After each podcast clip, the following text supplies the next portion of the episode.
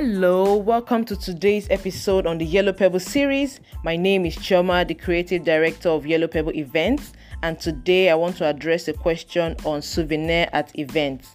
This is the question Is there a formula for distributing souvenirs at events? So I'm guessing this person wants to know if they give it to a particular set of people. What do you think? I have contacted um, a special guest that will be addressing this question. She's a professional event planner. She knows this business in and out.